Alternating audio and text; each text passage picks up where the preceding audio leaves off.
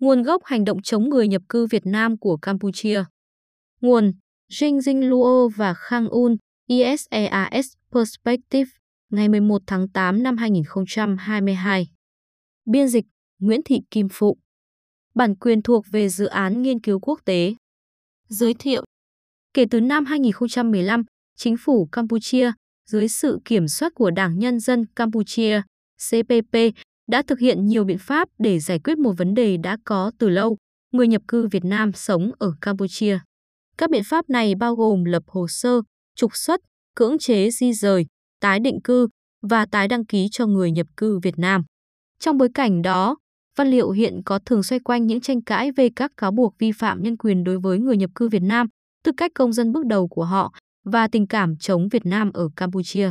Khác với các nghiên cứu đó, bài viết này mang đến một phân tích sơ bộ về các yếu tố ít được thảo luận, nhưng đã làm nền tảng cho chính sách hiện hành của chính phủ Campuchia đối với người nhập cư Việt Nam. Chúng bao gồm một Việc Đảng Cứu Quốc Campuchia, CNLP, chính trị hóa thành công tình cảm chống Việt Nam trong cử tri Campuchia. 2. Năng lực nhà nước được cải thiện và nhu cầu thay đổi của Campuchia.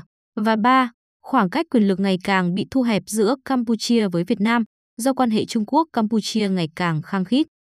Sơ lược lịch sử người Việt tại Campuchia Ảnh hưởng của triều đình Việt Nam đối với Campuchia trong những năm 1600 đã mở đường cho việc định cư người Việt tại nước này. Việc Pháp đô hộ bán đảo Đông Dương vào thế kỷ 19 càng tạo điều kiện thuận lợi để người Việt Nam chuyển đến sinh sống ở Campuchia. Đặc biệt, các chính sách phát triển công nông nghiệp và hệ thống hành chính tập trung của thực dân Pháp đã dẫn đến việc tuyển dụng người Việt vào làm việc cho bộ máy hành chính thuộc địa hoặc tại các đồn điền cao su ở Campuchia. Chính quyền thực dân Pháp cũng khuyến khích thương nhân Việt Nam sang Campuchia định cư. Một số lượng đáng kể người Việt đã tiếp tục sinh sống tại Campuchia sau khi Việt Nam giành được độc lập từ tay Pháp vào năm 1945. Cộng đồng người Việt tại Campuchia dần phát triển, đạt đến con số khoảng 450.000 vào năm 1970. Từ năm 1970 đến năm 1979, Nhóm thiểu số này đã phải đối mặt với nhiều chiến dịch chống Việt Nam được nhà nước cho phép, dẫn đến việc trục xuất khoảng 200.000 người gốc Việt trở về Việt Nam dưới chế độ lô nôi từ năm 1970 đến năm 1975. Tệ hơn, chính quyền Khmer Đỏ theo chủ nghĩa cực đoan đã buộc nhiều người gốc Việt phải trốn về Việt Nam, đồng thời tiến hành các chính sách thanh lọc sắc tộc chống lại những người ở lại Campuchia. Sau khi Việt Nam can thiệp quân sự vào Campuchia vào năm 1979, nhiều người gốc Việt trước đây bị buộc phải rời Campuchia đã quay lại. Ngoài những người trở về này, còn có những người Việt Nam mới đến định cư tại Campuchia. Các phong trào kháng chiến của người Khmer chống lại quân đội Việt Nam và nước Cộng hòa Nhân dân Campuchia mới thành lập cho rằng đang xảy ra sự thực dân hóa thông qua định cư ở Campuchia. Vũ Minh Hoàng đã phản bác lại tuyên bố này, lập luận rằng cuộc di cư của người Việt Nam sang Campuchia trong thập niên 1980 là kết quả của một cuộc khủng hoảng tị nạn gây ra bởi sự sụp đổ kinh tế liên quan đến những cải cách hà khắc về kinh tế, tiền tệ, đất đai và chính trị mà chính quyền Cộng sản đã áp đặt lên miền Nam Việt Nam sau khi nước này thống nhất vào năm 1975. Ông bổ sung rằng, chính phủ Việt Nam không cần thiết phải đưa ra chính sách định cư thực dân, người ta chỉ đơn giản đã bỏ phiếu bằng chân. Đây là tâm điểm của cuộc tranh cãi về người gốc Việt ở Campuchia. Các nguồn độc lập ước tính số người gốc Việt sống ở Campuchia vào khoảng 400.000 đến 700.000 người. Những người nhập cư này tham gia vào nhiều hoạt động kinh tế đa dạng như bán buôn, bán lẻ, thợ mộc, thợ cơ khí, nhà hàng, xây dựng và đánh cá. Phần lớn trong nhóm này sống tại những ngôi nhà nổi trên sông và hồ, cụ thể là biển Hồ Tôn Lê Sáp, sông Mê Công và sông Bà Giác. Có một niềm tin phổ biến giữa những người Campuchia rằng hầu hết người Việt Nam hiện ở Campuchia không phải là con cháu của những người đã sống ở đất nước này trước chiến tranh. Thay vào đó, họ chính là những người đã cùng quân đội Việt Nam đến chiếm đóng vào năm 1979 và con cháu của họ hoặc những người nhập cư gần đây hơn. Kể từ năm 2015, chính phủ Campuchia đã xác định có khoảng 70.000 người Việt Nam đang sở hữu giấy tờ hành chính không hợp lệ.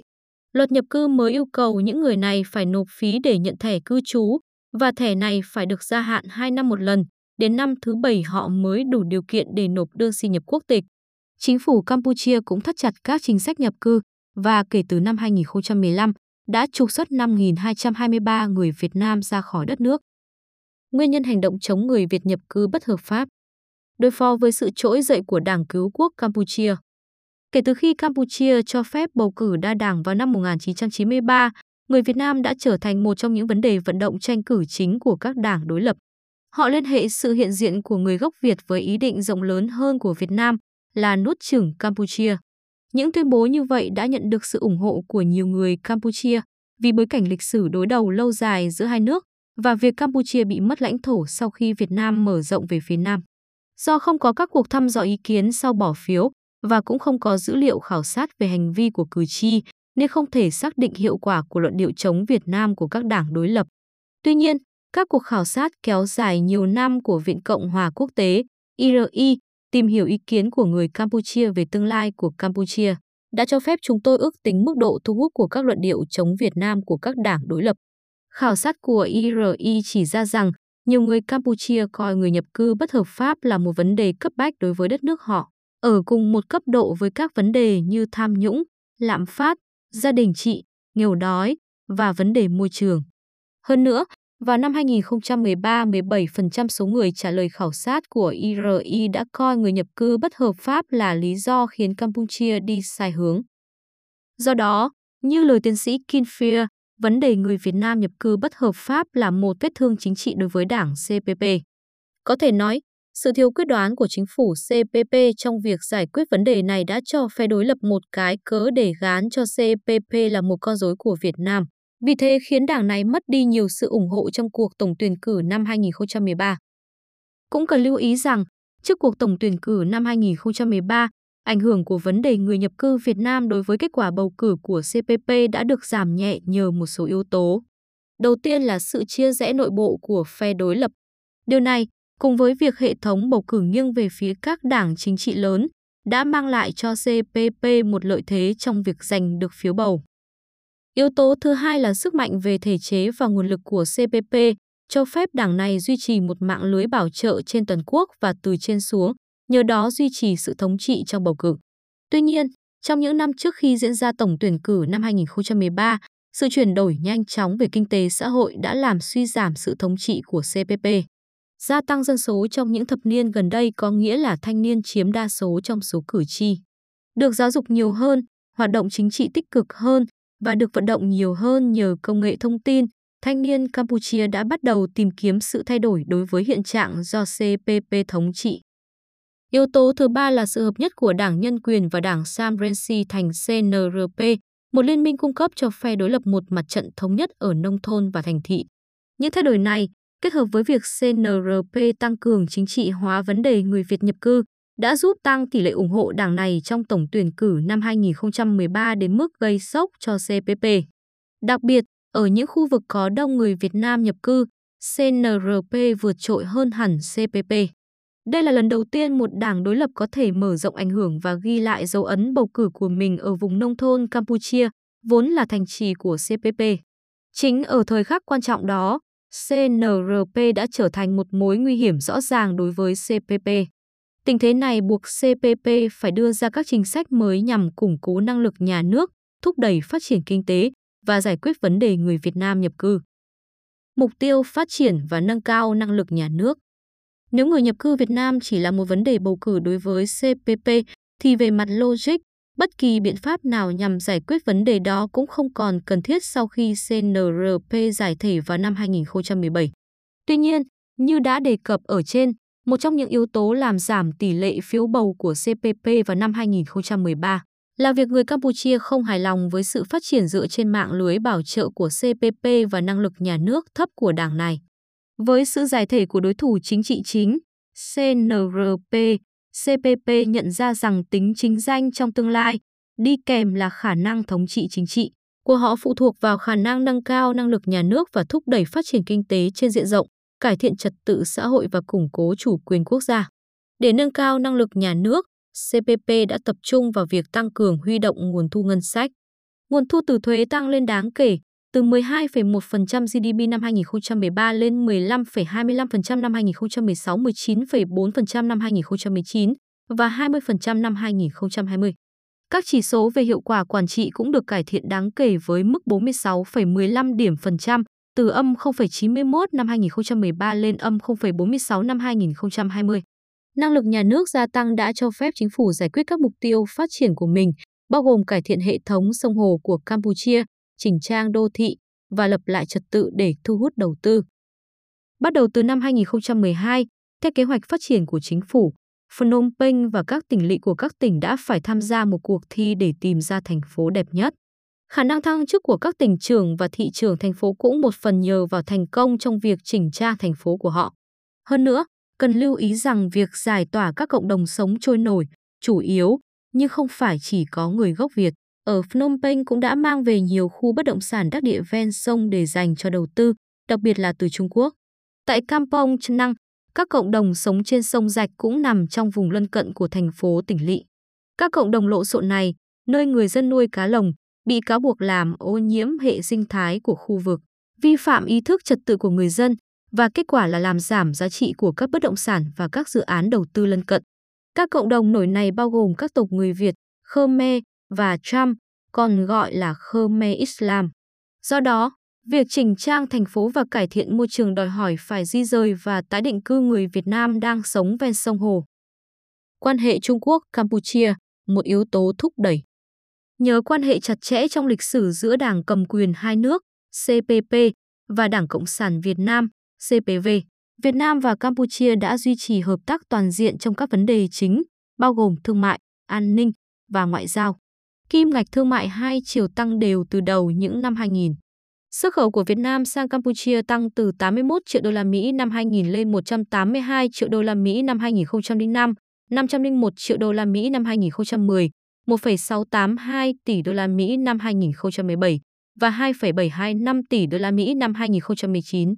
Xuất khẩu của Campuchia sang Việt Nam cũng tăng đáng kể từ 20 triệu đô la Mỹ năm 2000 lên 46 triệu đô la Mỹ năm 2005, 96 triệu đô la Mỹ năm 2010, 326 triệu đô la Mỹ năm 2017 và 359 triệu đô la Mỹ năm 2019.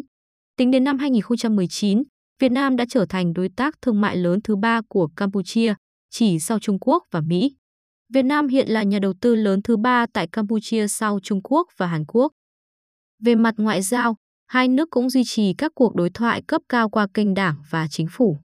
Việt Nam là đối tác an ninh quan trọng của CPP, hỗ trợ về đào tạo và chăm sóc y tế cho các sĩ quan cấp cao của quân đội Campuchia. Trong các cuộc xung đột biên giới của Campuchia với Thái Lan vào năm 2008 và 2011, Việt Nam đã được cho là hỗ trợ về an ninh, dù hạn chế, theo yêu cầu của chính phủ Campuchia.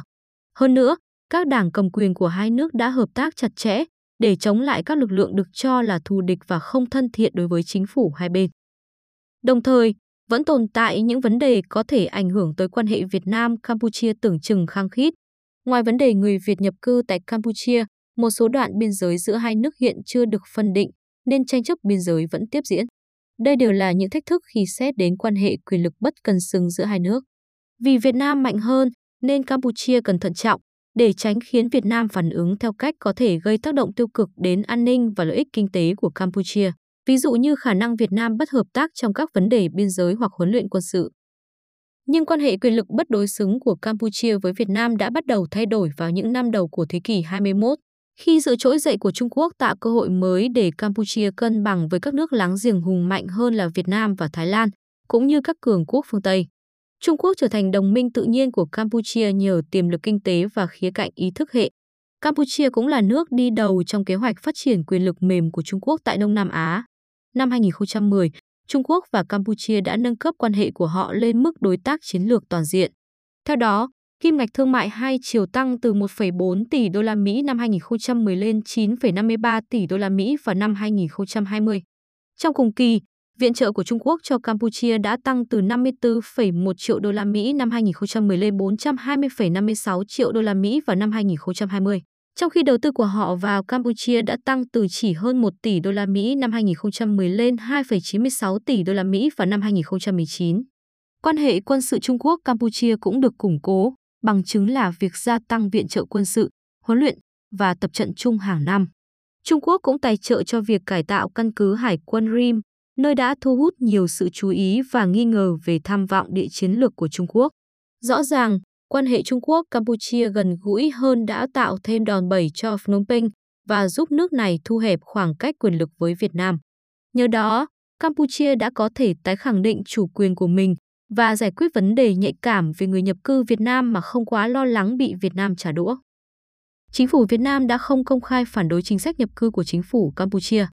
Thay vào đó, họ tìm cách hỗ trợ người nhập cư nghèo trả phí thẻ cư trú và tạo cơ hội việc làm tại các công ty Việt Nam hoạt động ở Campuchia cho những người bị giải tỏa khỏi khu vực biển Hồ Tôn Lê Sáp.